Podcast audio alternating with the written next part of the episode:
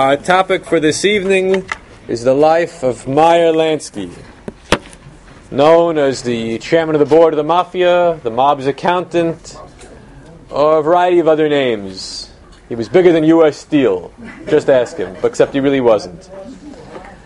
So Meyer Lansky was born in Grodno, the Tsarist Empire. He liked to call it Poland. In later years, he said I was from Poland. There was no Poland, but he was from Poland. In the year 1902, or so it is claimed.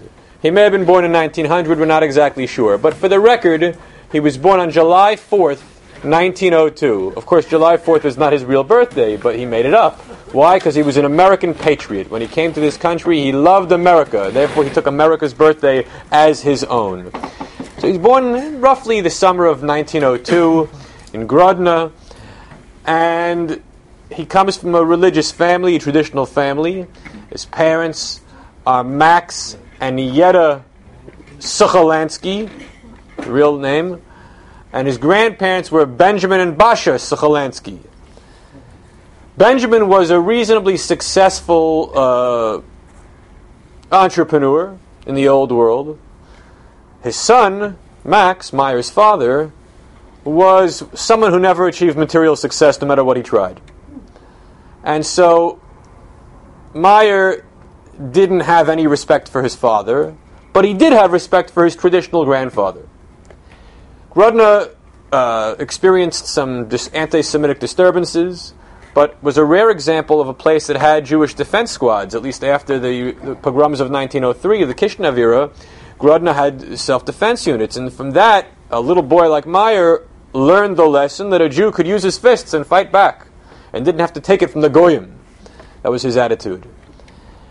In 1909, his father left for America. Where to go? That's the question. If it's dangerous here in Russia, Poland, do you go to Palestine, Eretz Yisrael, or do you go to America? And Benjamin, Grandpa Benjamin, said, We go to Eretz Yisrael. And Max said, We go to the Golden Medina. So Max went to America by himself to try to earn enough money to support a family to bring him over passage to America. And Benjamin and Basha fulfilled their lifelong dream of going to Eretz Yisrael. They got there in the summer of 1910. And Max and Benjamin died a month later. Gets to Eretz Yisrael, there's no more any reason to live. He accomplished what he set out to do, to make it to the Holy Land. And his wife died a month after that. They were in their 70s at that time, uh, which was old, you know, by the standards of the time. So they they had money. They had money in the old country, but they spent their last resources on the trip to Israel. And when they died, they were paupers and had to be buried uh, by the Grodno Kollel.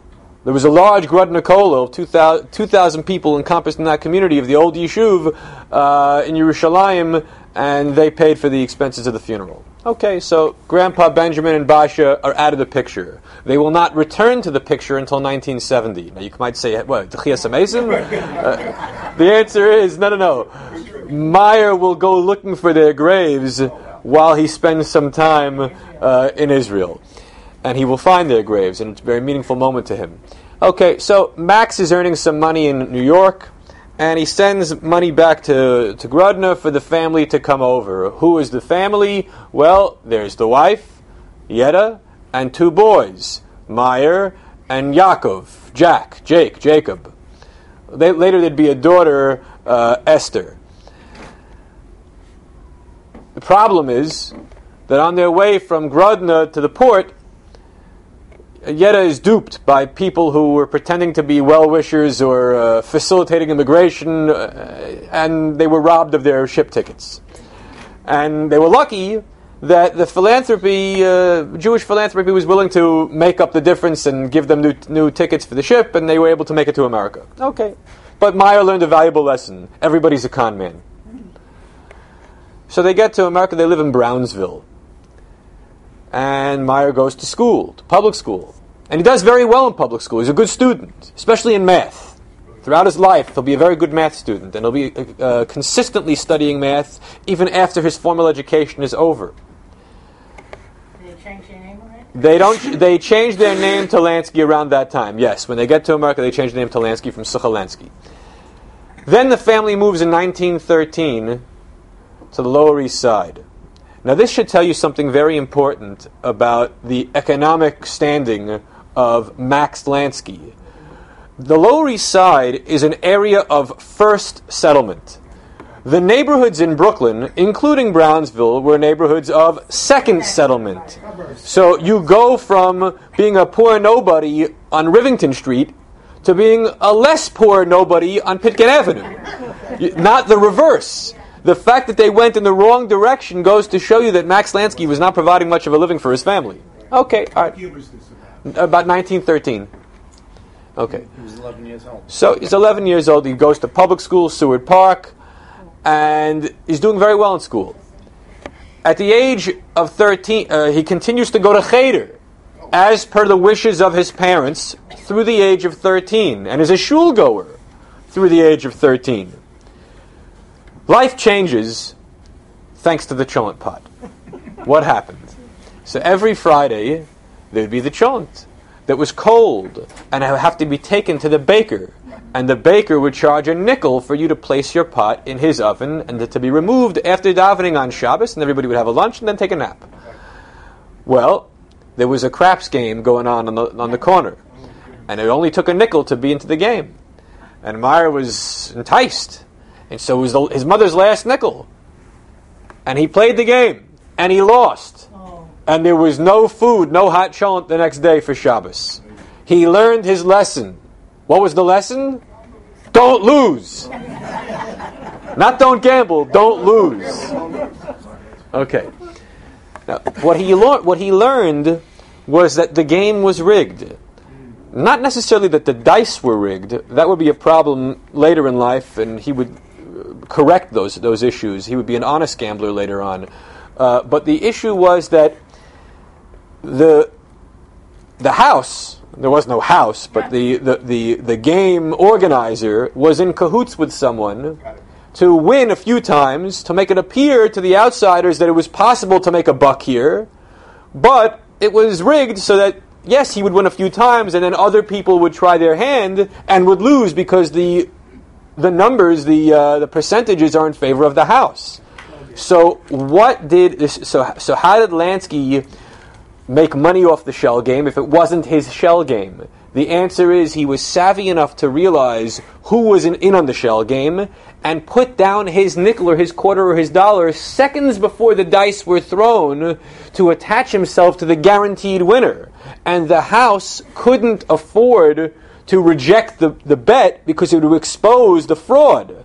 Therefore, what? He wins guaranteed money on someone else's scam. Brilliant. Now, you can only do that one time with any given house. But fortunately for Meyer, there were many gambling operations all over the Lower East Side. It was a vice ridden neighborhood at the time, and there was money to be had. Okay, now let's step, step back from the life of Meyer Lansky for a second and discuss what was going on uh, in New York in the Jewish community, and especially the Lower East Side in the 19 teens. So in 1907, the Bingham Report, which was made by the police commissioner, accused Jews, and for that matter, other undesirable ethnic immigrant groups, of being disproportionately criminal, but especially Jews. Now, there was plenty of truth to the accusation that there was rampant vice in the immigrant quarters, but the police department's report was unfairly targeting Jews and accusing our people of uh, predilection for criminality that is an un- un- unreasonable assessment of our character. In those days, the police were primarily Irish, I would think. Yes, yes. And I would think that there was a very large Irish immigrant population going um, going after the riots in 1860s and whatever it is. But But, the- uh, they were turning their the- heads the- away from the Irish, it would seem. Well, the Irish were the establishment at this point, and the Jews and the Italians, and for that matter, uh, some other undesirable groups, were beyond the establishment and could be looked upon with disdain.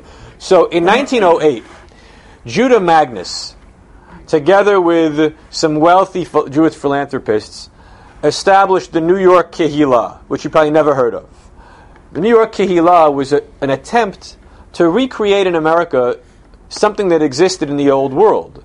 The Kehillah of the old world was an all encompassing organization that you had to be a member of if you were a Jew in the pre emancipation era. You were, if you were a Jew, you were part of the Kehillah. If the Kehillah expelled you because you were in Chayrim or something, basically you were left for dead unless you converted to Christianity. So the Kehillah was this all-encompassing organization. You can't have that in America. We have separation of church and state. It's not just there's no need for it; it's not possible. So to try to create the Kehillah in an American environment meant voluntary uh, participation by all sectors of the community. Is that really possible, knowing our uh, divisiveness? Not really. But for 14 years, from 1908 to 1922, the Kehillah existed, and it tried its best to issue reports about what was really going on in, in the immigrant quarters, what, what life was like, you know, the unfiltered version of what Jewish life was like in New York, and uh, yes, the, the reports were quite damning, the likes of which Meyer Lansky was participating in. Uh, the only lasting vestiges of the New York Ki- uh, was the BJE, the Board of Jewish Education, which I think still exists, and you know gives you a test when you're in eighth grade to get into high school. So that's Lansky's situation. He drops out of school in 1917 at the age of 15, and he's developing a life of low level crime. Mostly gambling, but also he tries his hand as being a shtarker, which means throwing his weight around and using maybe a, a metal pipe to use force. He was arrested two times in his late teenage years with a complaint coming from a woman, a different woman each time, but from addresses which were known to have uh, houses of ill repute. So he may have tried his hand at pimping.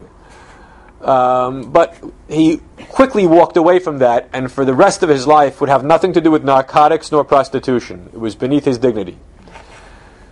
So, another famous story of Lansky's early life is how he met Lucky Luciano. Charlie, as he was known, not Lucky, Charlie Luciano. Charlie was the head of a gang of Italian ruffians on the border of the Italian district and the Jewish districts of the Lower East Side and they came across Meyer and wanted to pickpocket him and take his lunch money. And Meyer fought back and used some choice language in the process, which we can't repeat here. And Lucky, who was about six years older than Meyer, was impressed at the pugnacious character of this little Jew boy. And so they developed a lifelong friendship. Of course, Meyer lived longer than Lucky. Lucky wasn't so lucky. he would go to jail for a significant length of time, and we'll get to him soon enough uh, uh, in, the, in the war years. Okay. The other character we have to mention is Benjamin Siegel, otherwise known as Bugsy. But he hated the name Bugsy. He was Ben or Benny, and if you called him Bugsy, he'd punch you in the nose. Bugsy was four years younger than Meyer, and they went into business together during the Prohibition era. So let's discuss what happened in Prohibition. 1918 to 1933, you have a 15 year stretch of uh, an opportunity for underworld elements to make their money off of the fact that liquor was illegal. Well, how do you make money off of prohibition? There are a variety of ways. One is you're the importer of booze. And you can import the booze by having ships dock outside of American territorial waters and having speedboats go out to, you know, beyond the harbor, beyond the 12 miles, and bring the booze in and hope to not get detected because your boats are you know too fast and you, will offload it pretty quickly. Or the better way was have the big ship come right on into New York Harbor and bribe the longshoremen and the police.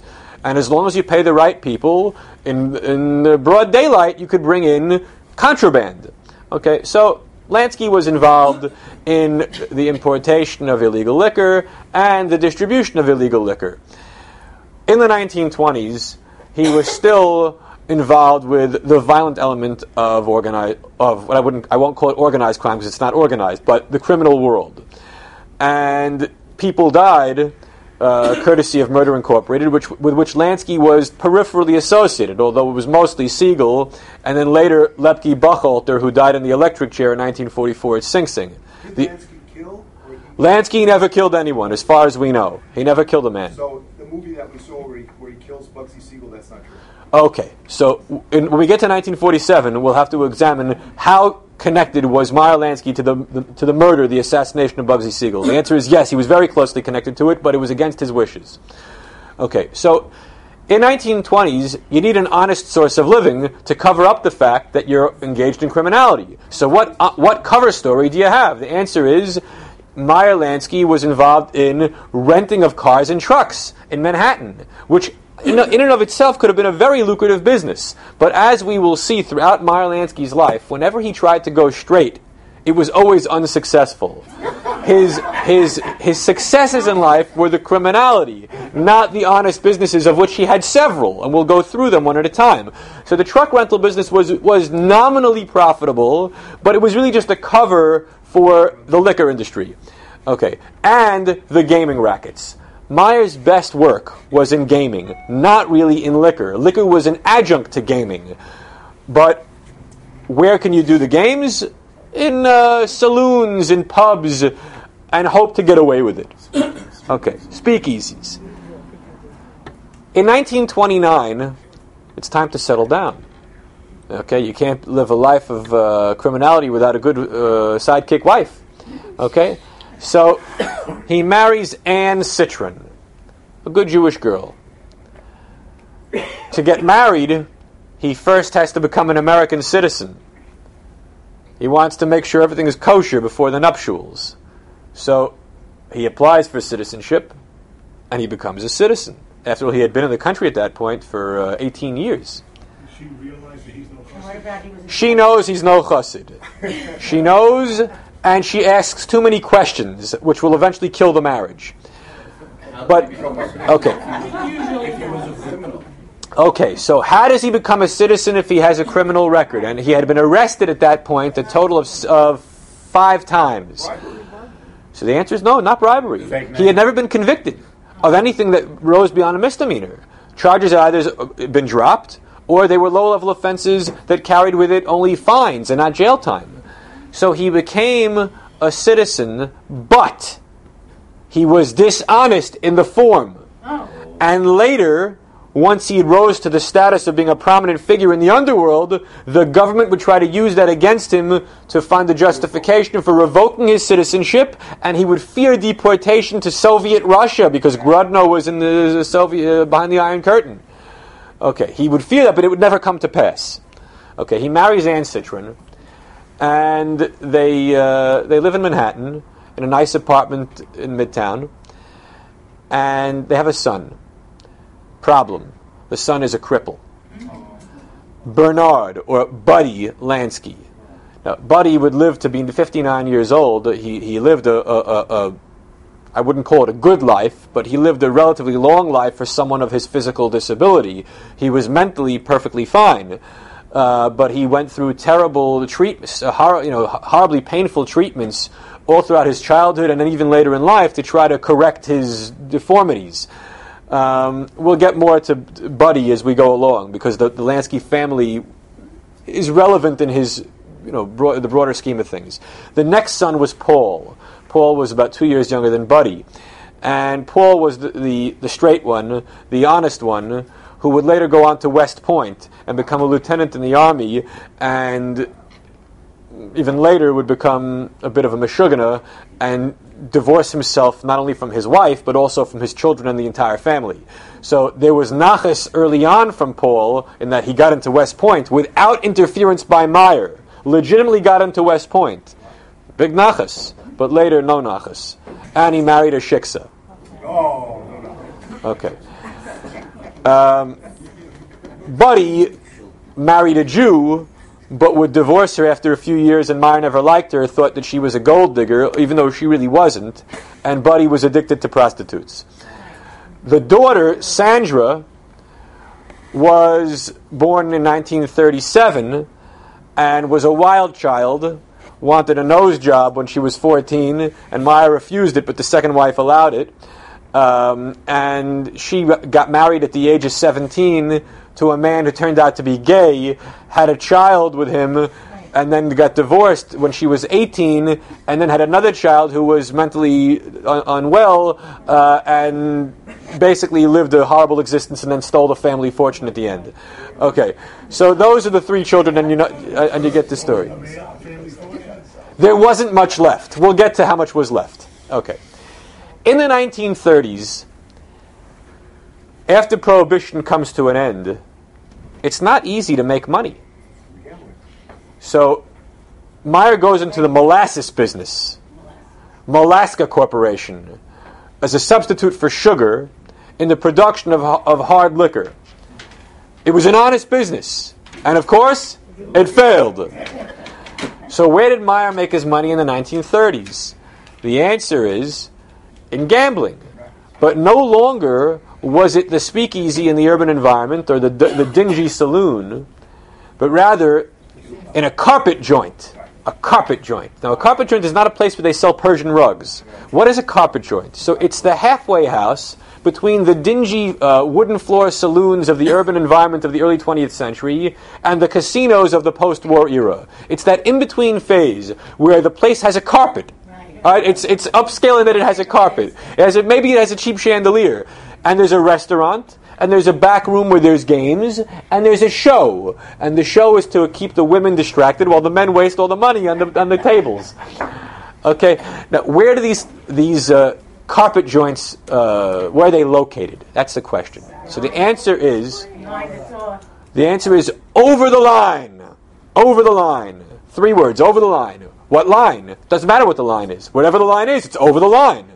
So in in um, in a place like New York, New York City, so you can't have it in New York City because Mayor LaGuardia and Thomas Dewey, the Manhattan District Attorney, who would go on to become governor and uh, candidate for president, they're tough. They're cracking down on all these things. And there's a famous picture of Mayor LaGuardia in the East River on a barge throwing guns and slot machines over into the water. Okay, so you can't do it in New York anymore. You got to go to Fort Lee, New Jersey, right over the bridge. They just built the George Washington Bridge, a beautiful bridge. You go over, you make you do a little gambling. But most importantly, Saratoga Springs, upstate north of Albany.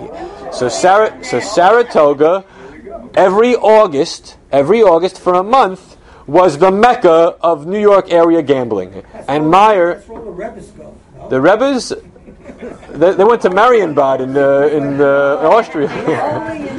yeah. Wasn't it also noted for horse racing? So so Saratoga had horse racing already. What Meyer did was introduce the gambling element of the casino games and also improve the, the reputable status of the horse racing. Okay, where else? The answer is Florida. Where in Florida? Well, it's not in Miami Dade County because they're going to be tough in Miami Dade County. It has to be north. Hallandale. So Hallandale and then later Fort Lauderdale will be the places for gambling. Why Hallandale?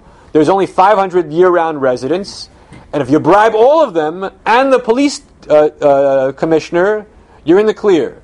So Hallandale became the center of gambling, the mecca for people who were staying in Miami and went up the drive, 20 minutes, half hour, uh, to do their their, uh, their, their, their gambling, their, their, their game playing. But where else? So the really rich people, you'd go to Cuba. But Cuba had a problem. Cuba had a big problem in the 1930s. Batista comes into power for the first time. He's in power twice. He'll become in power again in the 50s, 52 to 59. But in his first go around, um, there's a problem with, with gambling in Cuba. It's not uh, fair, it's totally dishonest and crooked. And the, the high stakes bettors know this and they don't want to go anymore. Moreover, even the horse racing was, was rigged. And so horse trainers and horse owners were reluctant to send their high priced thoroughbreds on a boat from America to Cuba, with his risk involved, to engage in phony racing. It was, it was, it was fake. So they brought in Lansky, who had a reputation for running an honest gambling operation.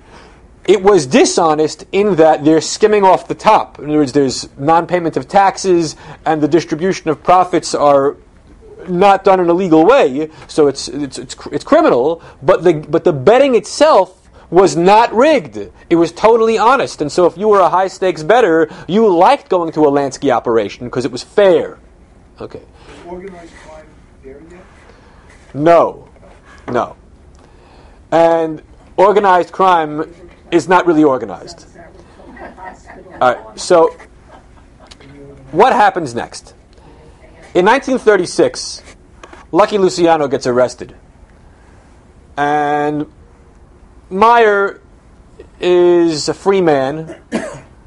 Lucky spends the next six years in jail. Actually, actually spends the next nine, nine years in jail, but he spends the next six years out of communication. But in 1942, all that changes. The war. The war and the sinking of U.S. merchant ships and military ships. Meyer is an American patriot. He wants to help. He volunteers for the draft. Now, he's 39 years old, so the government's not interested in his services. But the government is interested in preventing infiltration by German and Italian spies. And so they know that Meyer has this reputation being an underworld boss, and they turn to him for help. He says you got to go to Lucky, who's upstate, all the way upstate near the Canadian border, and we need to secure his cooperation because he controlled the waterfront, and we can rat out German spies, anyone who's acting against the interests of the United States. Only question is, is Lucky Luciano willing to cooperate? But Meyer had a request. Bring Lucky down to Sing Sing. It's only 30 miles north of the city. I don't want to have to drive all the way up to the Enemsville. So they, they, did him a favor. They brought him to Comstock, which is not far from uh, Albany. All right, they have a meeting. Lucky is surprised. Meyer, my buddy, what are you doing here? We need your help. America needs your help. All right, they cooperate, and this is a successful enterprise. They rat out some, some spies, and uh, the number of ships that are destroyed is decreasing, and uh, it was a it was a good American patriotic effort. What else does Meyer Lansky do against the Nazis? The answer: in the 1930s, he disrupts the activities of the German American Bund. When, uh, when Fritz was going to give his speech in Yorkville, Meyer g- gathered together 15 of the Starkers, of the Jewish Starkers, and they busted heads and threw people out of uh, fifth story windows. Okay? Now, later in life, the question would be well, how did you have these Starkers, and on what basis were you able to control people to throw people out of windows? You know, it must mean you were, you were a goon of some kind. He didn't like to talk about how he had the muscle to do these sorts of things. He was just proud that he did it for the sake of Jews. He liked the idea of a fighting Jew. Now, he liked the idea of a fighting Jew, but not the idea of a pious Jew. His father and his mother complained that the children weren't going to cheder, that Buddy and Paul were not getting a Jewish education. So Anne Citron's parents also were complaining they're not getting a Jewish education. And one year, Anne put a Christmas tree in the apartment, and her parents came they said, It's a shanda. Which her, her response was, You don't like it? Get out of here. So Anne was a bit of a tough cookie when it came to, to the, the in laws and her own parents, but she was also losing it mentally. She was asking Meyer too many questions about his business practices. She wanted to know. She knew things were not kosher, but it bothered her. And the children also knew that this was a phony life. Paul, the one who went to West Point, accused his father of being a complete phony. So there were fights between Anne and Meyer, and eventually they uh, resorted to shock therapy for Anne. That she was going mentally uh, unbalanced, and she one time she uh, she took a, a, an apple, put it on Meyer's head, and took a knife and went like this and cut the apple on top of his head. So that was the, the last straw. She was in, she was uh, put in a mental facility. She was taken out of the mental facility in 1947, she files for divorce. Divorce is finalized. She's out of the picture. She gets alimony of $400 a month. And she lives until 1987. She lived a long life, never remarried. She was like a, a kook, like a cat woman uh, on the Upper West Side, uh, living with the derelicts and the druggies. And occasionally reappearing, resurfacing in a somewhat sober state to take care of the grandchildren. Okay. So, with the war over, there are new opportunities for criminality. There's also opportunity for honest business. Now, bear in mind, after Prohibition ended, certain of the people who were involved in bootlegging went straight. Like who? Bronfman. Bronfman was a big bootlegger and invented Seagrams. And Rosenthal uh, made Schenley. So there were people who went straight and made a lot of money and, uh, and owned corporations that made billions of dollars. Meyer Lansky is an underworld figure, was purportedly worth later in life 300 million. It was a complete lie. He never was worth anywhere near that. At best, he was worth a few million. Oh. So going going kosher would have been a much more lucrative way than remaining uh, uh, as part of the underworld. But then again, Meyer wasn't good at being in the the uh, above board world. So in 1946, he goes into the jukebox business, renting out jukeboxes to to uh, restaurants, to, to diners, and he made some money. Made some money. It was good kosher money that could conceal the not so kosher money that he had from his various uh, Saratoga operations in Hallandale and the like. He also went into the TV business. And I don't mean show business or making of, of TV shows, I mean the physical TV business as a distributor of television sets. But he went belly up. That was a, not a good business for him. The, the uh, jukebox business was much more lucrative because that needed servicing you had to fix it. You had to take the, the coins out. There was there was money. There was cash involved. Whereas the TV, once you sell the TV, it sits on the wall and you just keep watching it for the next 20 years. There's no servicing contract. Okay, so it wasn't easy to make an honest buck to cover the, the dishonest dollars of the late 40s, early 50s. But there was an even bigger problem, and that is the dishonest dollar was disappearing. Florida, Hallandale, Fort Lauderdale, all of a sudden in 1947 decided we don't want gambling anymore. That the uh, the high rollers of the uh, of the late 30s, early 40s, mid 40s was finished. That people wanted to be engaged in uh, in vice during the depression because it took you out of your depression, and during the war because it took your mind off the war, and in the immediate aftermath of the war because soldiers came home and didn't know what to do with a dollar in their pocket.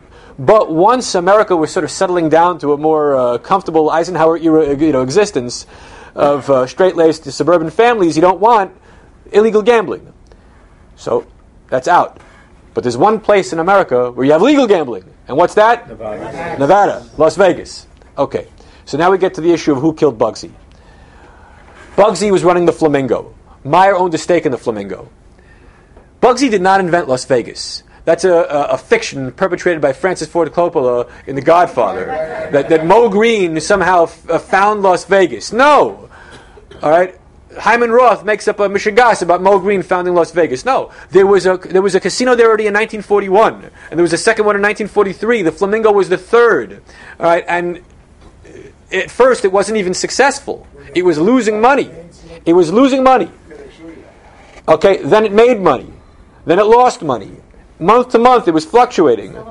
Okay, so what happened was the underworld figures who own portions of the action at the Flamingo, they own points, as it was called, points of the skimming off the top.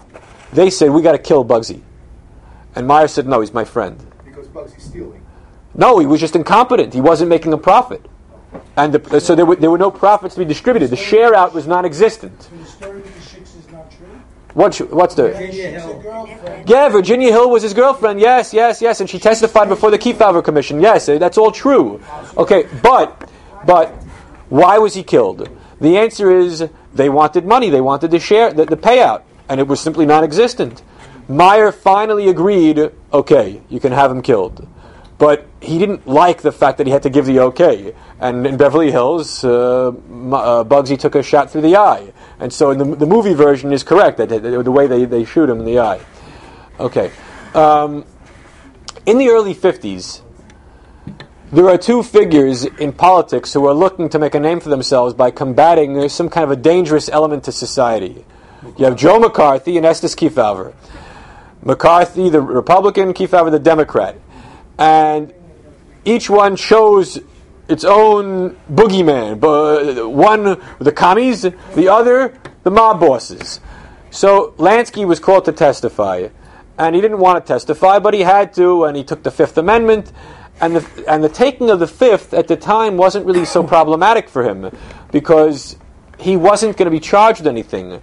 But it was held against him in the 1970s in Israel, of all places, that he took the Fifth Amendment in testimony before a committee, a congressional committee held in New York. Now, how that's possible, when we get to the 1970s, we'll discuss that. Okay, so the next big venture is Cuba. back to Cuba. Batista's back in charge, and he wants people to clean up the situation at the National Hotel. Uh, they bring in Lansky. Lansky becomes a paid employee of the Cuban government at twenty-five thousand dollars a year, which is a nice, nice amount of money. What year? 1953. So, for the next few years, they're cleaning up operations at the existing hotels and running honest gambling. In 1955, the National Hotel, uh, uh, at Lansky's uh, instigation, develops its own casino. They, re- they refashion one wing of the hotel as a casino. Then in 1957 or 56, the idea is to build Lansky's own casino from the ground up, the Riviera. It opens in late 1957 after 11 months of construction. Wait, this is in Cuba. This is in Cuba, in Havana. How long before Castro? Okay. The Riviera was open for a grand total of 13 months before the fateful night of New Year's Eve, 1958, December 38, 31st, 1958. Now, the, the story goes, and this was a false story, and Lansky did everything he could to show that it was false, was that he and some of the heavy hitters of the American crime families were on chartered flights out of Havana going to other places in the Caribbean on that very night before uh, Castro took over. False. It never happened. Lansky stayed in Havana at the Riviera with his wife Teddy, which I didn't mention her existence yet, but uh, we'll get back to her in a second. And they dealt with the new regime for a few days. And they dealt with the, the masses, the mob, to the best of their ability. Lansky was actually a, somewhat of a beloved figure in, in Cuba. And the, the mob wasn't about to lynch him. He employed a lot of people. They needed to work. Right, they, they wanted the Riviera to be successful. The Riviera stayed closed from January 4th, or basically New Year's, through March, but then reopened and was trying to turn a profit, but unsuccessfully, for the next year and a half until it was liquidated and nationalized by Castro in 1960. But Lansky came back to Florida at various points in 1959 and he told the FBI, You're wrong about Castro. You, the FBI, the American government, think that Castro is some uh, reformer, revolutionary without ide- ideological basis. Whereas, in fact, what is he? He's an avowed communist. He's going to take over and nationalize everything, and he's an enemy of the United States. So, Meyer Lansky, ever the, the savvy uh, a student of, of political science and history, he, he fashioned himself something of an intellectual. He, in his in, in discussions that he initiated with the FBI, said, "You have to understand the nature of Castro. You're wrong about him. I know what I'm talking about." And he was on target. Okay, and he would later in life, you know, pat himself on the back that he knew what the American government didn't know. Now, where did you get the money to build that hotel? Okay, so the answer is that not all of it was his money. About six million dollars of it was his money, but he had he was skimming off the top in Las Vegas, in Saratoga, in Hallandale, in various other enterprises that he had. He had some money. He was he was doing well in the 1950s. He had- probably was worth a good ten million dollars at that time. Um, but he lost it all. He lost it all because once the Riviera was nationalized, there was no getting it back. Okay, his second wife, yeah. Have any connection with the Jewish community when he was down there? Not that I'm aware of. Not that I'm aware of. He, he has a Jewish uh, renaissance in the 1960s uh, once his health starts declining and his financial fortune is declining. As is often the case with people, they turn to God when, when life stinks. All right. Okay, so his, his, second, his second wife, her name was Teddy Schwartz. He married her in 1948, and they would stay married for the rest of Meyer's life, the next 35 years. Teddy had a, uh, Teddy was 41 years old at the time. Meyer was 47, um, and T- Teddy had a, a, teenage son, Richard, Richard Schwartz, who for the next 30 some odd years, well, 30 years exactly, would go around telling everyone, "I'm Meyer Lansky's son." Now he was Meyer Lansky's stepson, but why do you go around telling somebody you're Meyer Lansky's son? Because you think it'll get you places. By by name dropping, you'll advance yourself in the world. Well, Meyer never liked him. They never really got along. And in the end, Teddy, uh, Teddy's son Richard was a fool, and he got into a barroom fight in 1977 and shot someone to death. Except that someone was a was a, uh, a mob member's son, and so. Unex- uh, unsurprisingly, after he foolishly posted bail and went back to work in his ba- Bal Harbor restaurant, what happened? He was shot to death. So uh, Teddy's only child was murdered. Okay. Uh, when Meyer got remarried, he didn't want his children to know. How do you conceal the fact that you're married? Well, the answer is that Buddy was living not with, with Meyer at the time. He was living in a facility. Sandra was living with the mother. Paul was away at military academy, then went to West Point. So for about a year, he thought he could get away with not telling anyone he was married. Uncle Jack actually was the one who spilled the beans accidentally that, that Meyer had remarried this woman Teddy, and the children and her never really got along all that well. Teddy was totally different from from um, his first wife Anne in that she didn't ask too many questions. She knew things weren't kosher, but it didn't bother her. She was gaudy and she was uh, just loud. But Meyer loved her, and she took good care of him. Okay, so in the 1960s, Meyer uh, is no longer functioning as a mob boss, if he ever was one. He's struggling to find opportunities for a criminal profit. But he has legitimate profits. From where? Oil and gas investments in Michigan and Ohio that turned nice dividends. But he was a fool. All of his honest businesses never, never worked out well for him. He should have sold during the oil crisis of the 70s when, when gas companies in America were worth real money because you couldn't there was a, a, a dearth of foreign oil. But he didn't sell. It ended up going in the trust after he died in 83. And oil prices bottomed in the mid 80s. And so the family was trying to live off of this trust. There really wasn't anything there. Okay, so another mistake that he made. In 1962, he went to Israel on vacation. And he loved it. He loved Israel. And he joined a shul in Hollywood. And then he would, when we, when we moved to Miami Beach, he joined the shul in Miami Beach. And he was close to his rabbis. And he gave money to the shul. He donated nicely to Jewish causes. In 1967, he gave big donations during the Six Day War to Israel causes. But then, in 1968, things change.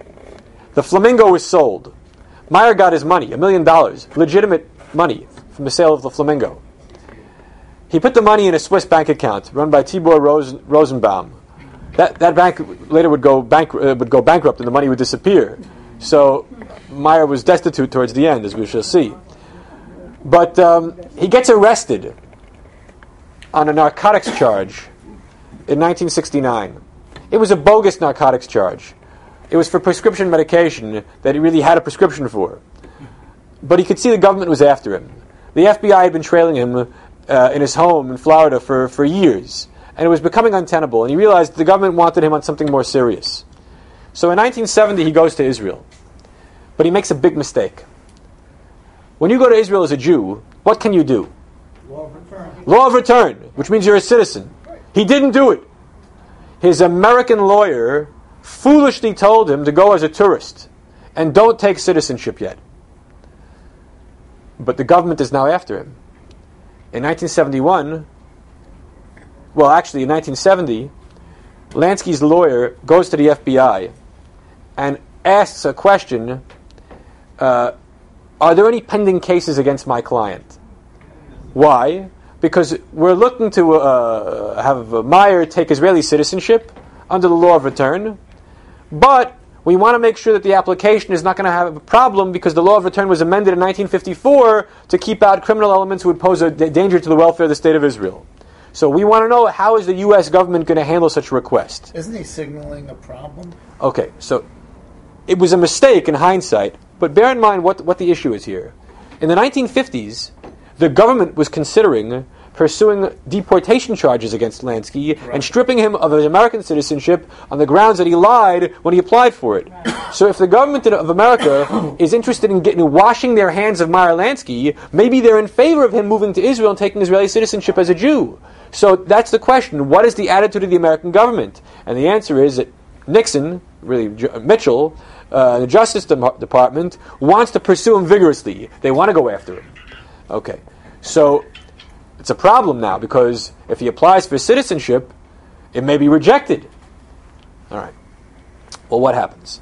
The government uh, subpoenas him, and he doesn't listen to the subpoena. So he gets charged with obstruction of justice, of uh, not uh, of, of uh, uh, not, not not adhering to the court's rulings. That's one charge. Another charge related to supposedly he was running junkets for gamblers at the Colony Inn Hotel in London and was uh, was involved in international racketeering.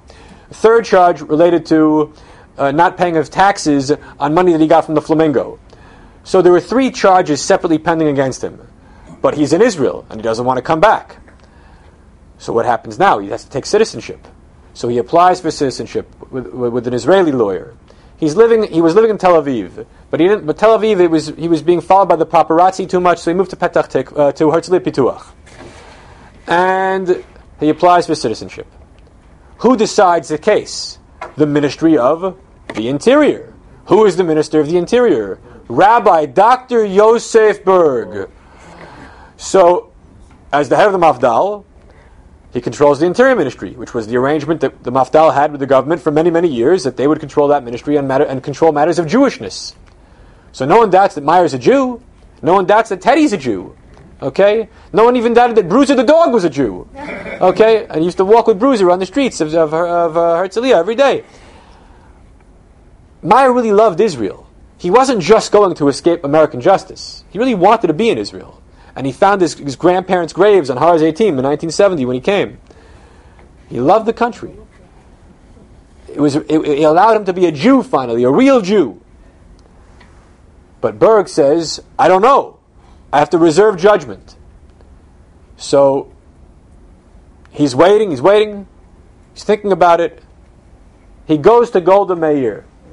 Golda Meir says, "Oh, who's Lansky? I never heard of Lansky." Golda was busy with other things, with Gunnar Jarring, with the Egyptians, with the, with the war of attrition. Okay, and Burg says one word that tips her off: mafia. Golda says, "Mafia? Aroy's out of here. Get him out. We can't be seen as uh, being a haven for Jewish uh, mafiosos." Now, some say, Yesh Omrim, that her real concern was the sale of phantom jets by the Pentagon to the Israeli Ministry of Defense and that if uh, if America was so concerned about Lansky and Israel was uh, preventing the, the, the, bringing Lansky to justice, that they would stop to sell the Phantoms. But that's not really true because the Phantoms were already uh, br- uh, the deal was a do- it was a done deal. That was not a big issue. They could have been used by those who didn't want the deal to go through finally. It- Okay, it could be used by as an excuse by those who didn't want Lansky to say that we needed to not take Lansky because it might affect something bigger. Okay. So in 1971, the uh, Israeli government sends Gavriel Bach to America for two weeks to gather all the evidence that they can against Lansky. Why? Because Burg refused Lansky's petition. Lansky will sue, will sue the government of Israel as the plaintiff, arguing that, he, that, that, that, that the Ministry of the Interior had violated his rights in rejecting the, the law of return application for citizenship. So, in a rare example, Lansky was a plaintiff and the government was the defendant. But in order to defend themselves, they sent Gabriel Bach to gather all the, the information they could from all the files in the, Amer- in the American justice system, the FBI, the D- district attorney's office in Manhattan, and so on and so forth. Who was Gabriel Bach? So, if you remember, he was the, the, the, uh, the, the lead lawyer in the Eichmann trial and would go on to become a, a member of the Supreme Court. And was a very important figure in, uh, in Israeli history. So he goes, he collects all the evidence, they're ready for trial. Trial happens in Jerusalem in uh, the spring of 1972. It's argued over a four day span. And ultimately, there's a unanimous decision by the Agranat court uh, that Burg acted within his jurisdiction in rejecting Lansky's petition for citizenship. Why? Because even though most of the damning evidence was inadmissible in court, even though it was inadmissible in court, it doesn't matter. Because as Minister, Minister of the Interior, Josef Burg is not functioning as a judge. He's functioning as a government bureaucrat who has to take into consideration what the average reasonable person would consider, which means that hearsay is admissible, and you know fictional accounts are admissible. In other words, everything is admissible. Whatever the average Joe would believe, Joe Burg also could believe. All right, that's the idea. The court ruled five to nothing. Goodbye, Lansky. So he he sticks around Israel for a few more months uh, because he doesn't have to leave just yet. He can't be a citizen, and his American passport was canceled, so the only place he could go would be America, except he doesn't want to go to America because he'll be arrested right as soon as he gets there. And he can stay in Israel theoretically as long as the government doesn't deport him, which they're not quick to do. Why would they deport him? So he's I- not a citizen. So. All right, so they weren't so fast to deport him, but it was coming. It was coming. He, he would have to act. He would have to move on eventually. So maybe he could find a place to go. The state of Israel issued him a laissez-passer, where he could go on, on this pseudo passport anywhere that would take him. But where would he be taken? No country wants him because he's a fugitive of American justice. So the honorary consul general of Paraguay in Israel is willing to cooperate. And so a scheme is hatched whereby Mr. Meyer, not Meyer Lansky, but Mr. Meyer, will travel together with uh, with uh, Yaska Shiner, who had been uh, the head of security in the prime minister's office and was a friend of Lansky, on a worldwide journey to eventually make it to South America. Lansky was not was not such a learned guy when it came to international affairs. He, he really wasn't. He didn't even know where Paraguay was. Actually, um, to be to look on a map, Meyer. That's where it is. So he goes on an El Al flight to Zurich, where he gets some money, and from Zurich, he's supposed to go to Rio, and from Rio to Buenos Aires, and Buenos Aires to Paraguay. Along the way, he's worried he's being trailed. And he was being trailed. But it was the 1970s, and technology isn't all that advanced. There's no email yet. There's telefax, the teletype. But, but um, if it's the wrong hour and the bureaucrats are at dinner or home sleeping because it's midnight, no one's going to see that fax. And so Interpol or the FBI or whoever was supposed to be trailing him lost track of him after Zurich. He got to South, he got to Rio unscathed. He got to Buenos Aires unscathed. But then they caught up to him.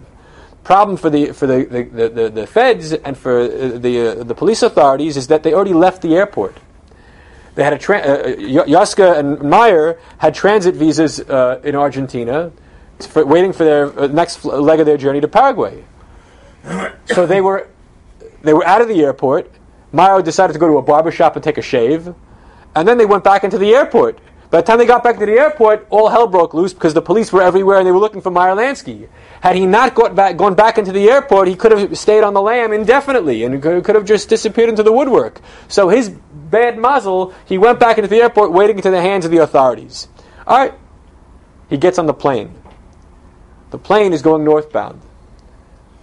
But little does he know that after multiple stops uh, further north and in Central America, that the last leg of the journey of that plane was Miami, Florida. So the, he, he, he, he didn't want to get off the plane into the hands of, of any authorities. And the, so the Americans said, fine, stay on the plane. Because its last uh, destination is our jurisdiction. When you get off the plane there, we'll just arrest you. And that's what happened. So uh, along the way, Meyer got horribly ill and may have had something, I think of a minor, minor heart attack while on the plane. It, he was, it was a 36 hour journey, which was 13,000 miles and se- seven stopovers. And eventually, Meyer Lansky ended back in Florida. It's a sad tale of a guy who almost made it, but then got stuck. Okay. Now, in the movie version, what happens next? He gets shot at the in the airport. Hyman Roth is assassinated by one of uh, Michael Corleone's goons in the airport, and then the, and then the goon is himself killed by the police. In the real life, that's not what happened. In the real life, he, he went to the hospital because he was horribly ill, and and there was supposed to be a doctor waiting for him, and they and the feds, you know, nixed that version of the deal. There was no doctor for him. Someone had to get him a, a piece of uh, bread and cheese and a cup of water to, to settle his stomach because he had horrible ulcers. All right, he goes to the hospital. Fine. Meyer's bad health plays an important role over the next few years in delaying his various trials. There were three trials: obstruction of justice for delaying for not responding to the subpoena, the the, the, the, colon, colony in, uh, case of uh, racketeering, and the flamingo skimming uh, trial. He was convicted in the obstruction of justice case that went first and sentenced to a year and one day in jail. It was immediately appealed, and on appeal, it was overturned because the government really had uh, shot itself in the foot. They only gave Meyer a few days to respond, knowing that he was in Israel and in ill health. And so his lawyers were able to convince the, uh, the appellate court that this was bogus and that it was un- unreasonable for him to respond that quickly. Of course, he wasn't had no intention to respond, but still, the government made an error of judgment, and as a result, it was thrown out.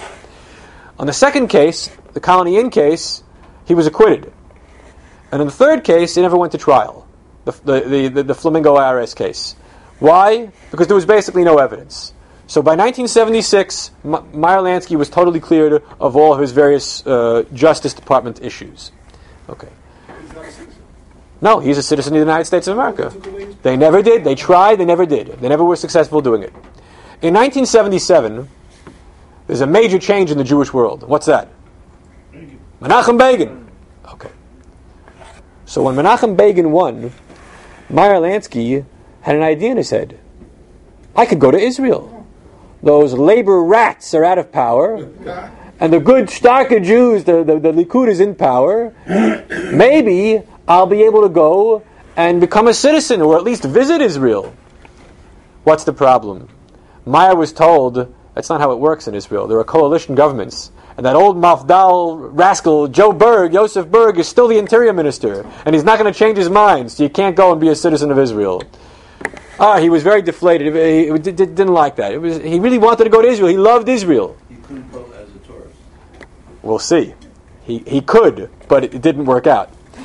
He writes a personal letter to Menachem Begin asking that for, to be allowed to go to Israel, recalling that he had run guns for the Haganah in 1948 and that those guns actually ended up in the hands of the Irgun. So, and that he had raised money. He had raised money for for uh, for the state of Israel in its form in its uh, formation in 1948. When Golda Meir had come to America to raise money, Lansky had been a, an important person in raising that money. And of course, 23 years later, Ma- Golda was the reason why he was kicked out of the country. So it goes, it goes to show you sometimes uh, favors are not repaid in the right way. Hakaras Hatov. But he was right. Everybody's a con. Everybody's a con. You're right. So he he tried. He applied for a tourist visa multiple times between 1977 and 1980, and was repeatedly rejected. In 1980, Yoram Sheftel, who had been one of his lawyers, young lawyer, said, "I have a way of getting you back into Israel." And he was able somehow to arrange a deal whereby Meyer could visit Israel for one month on condition that the government knew exactly the address where he was staying, and he would have to post a $100,000 bond that he would leave the country at the end of 30 days. And Myers said uh, two words, each word has four letters. The first word starts with F, and the second word starts with B, and the second word was the name of the interior minister. And said, regarding those restrictions on his activities, uh, he said no. Now, there were two reasons why Meyer Lansky didn't want to pay the 100000 One, it was on principle that he objected to the idea that a Jew should, should have to post bond to visit the land of his ancestors. And number two, he didn't have the money. Meyer was going broke. He had no legitimate source of income for a long time and wasn't working. He was just a retiree in Florida, living in a fairly small uh, apartment. Okay? Um, You have social security? he did. Paid in. He did. He paid in. So, in 1983, we're running out of time. Meyer Lansky uh, dies January of '83 at the age of 80 after some pretty bad illness, lung cancer, part of his lung taken out. Uh, life wasn't good at the end in terms of uh, ill health. But the question was, how much money did he have? So there had been all these stories that he was worth $300 million, but those stories were entirely made up. and one of the worst things that ever happened to him in terms of his legacy was that he was acquitted and that charges were dropped against him. In other words, the truth never had to come out. But precisely because the truth never came out, the legend could remain. But the legend was that of a wealthy man. As you know, the the, C, the chairman of the board of the mob, which he clearly wasn't the last twenty years of his life, if he ever was. So, You know, he had a ve- very modest levaya. so he had a very, very, very modest levaya, and there are pictures of it. I'll show you a picture of it. His brother Jack sitting there with a yarmulke. All right.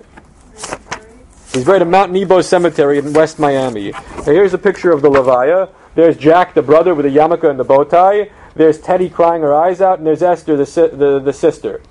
Um, so, no, no, no, sister, sister. The daughter was Sandra. So what happened to the money? So it turned out he was worth thirty-seven thousand dollars. That's all he was worth. But other money came into the picture, courtesy of his friend uh, Vinny Alo, uh, who recovered some assets that were unknown to the family. There were three hundred thousand dollars. It was supposed to go a hundred thousand to Buddy, a hundred thousand to Sandra, and a hundred thousand to Teddy. Paul was excommunicated; he was out of the family. He was the, the, the West Point graduate who gave him nachas in the beginning, but who married a shiksa and then disappeared from the family. So, Sandra got her hands on Buddy's hundred thousand and wouldn't cough it up. She was a real piece of work. Buddy's problem was that he was paralyzed.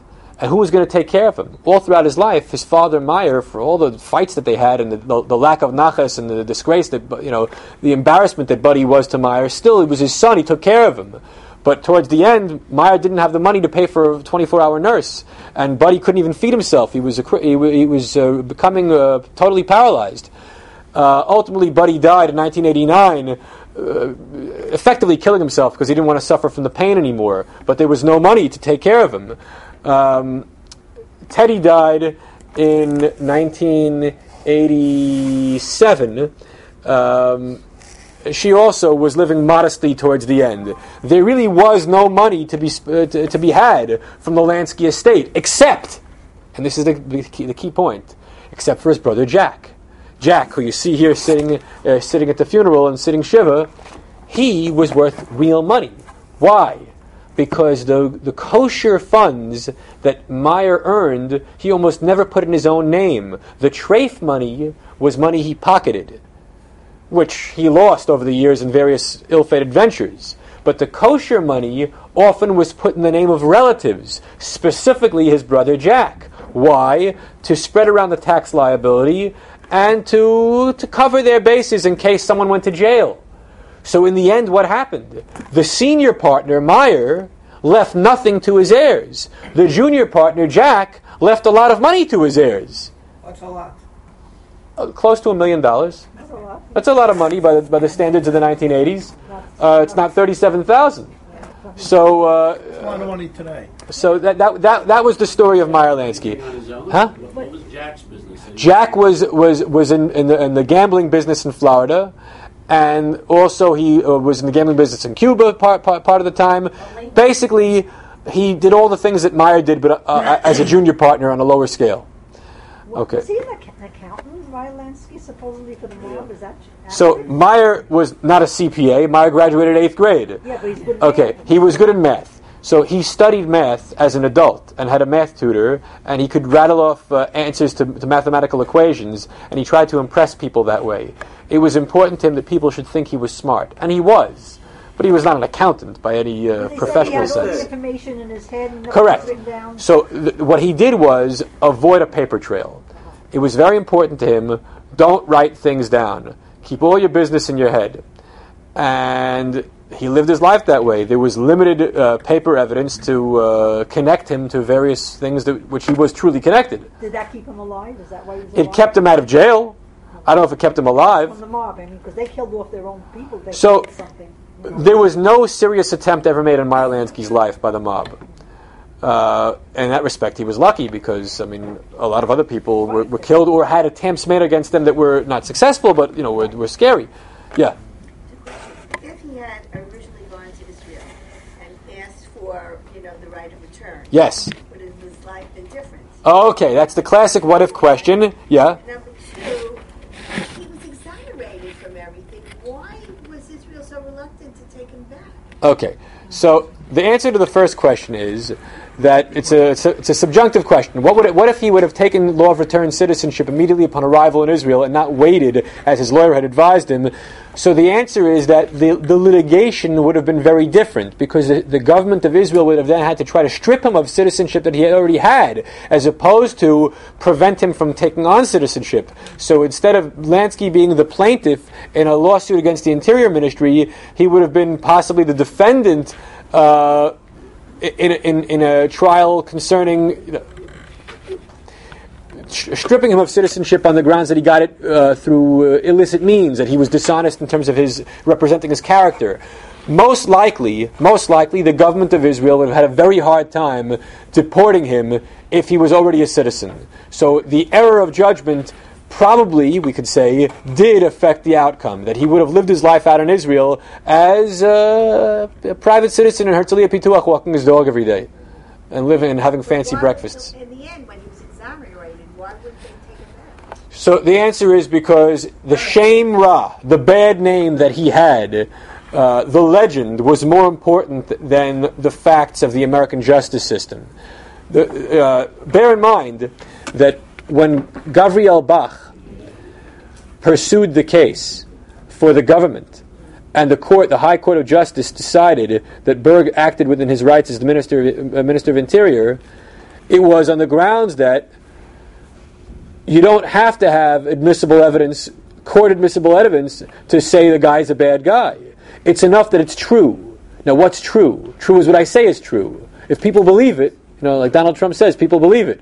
So if enough people believe that he's a, the, the, the, kingpin of the mafia, it doesn't matter that the American courts exonerated him. It's not fair. It's not fair. And there were many people in Israel who felt fir- very firmly that Meyer Lansky was, was gypped out of his, uh, uh, his heritage as a Jew. And that even if he was a, not a saint, he wasn't the worst sinner and he should have been allowed to stay in Israel. But it didn't work out that way. It was a question of foreign relations, and uh, ultimately Lansky paid the price. Okay, we'll stop here.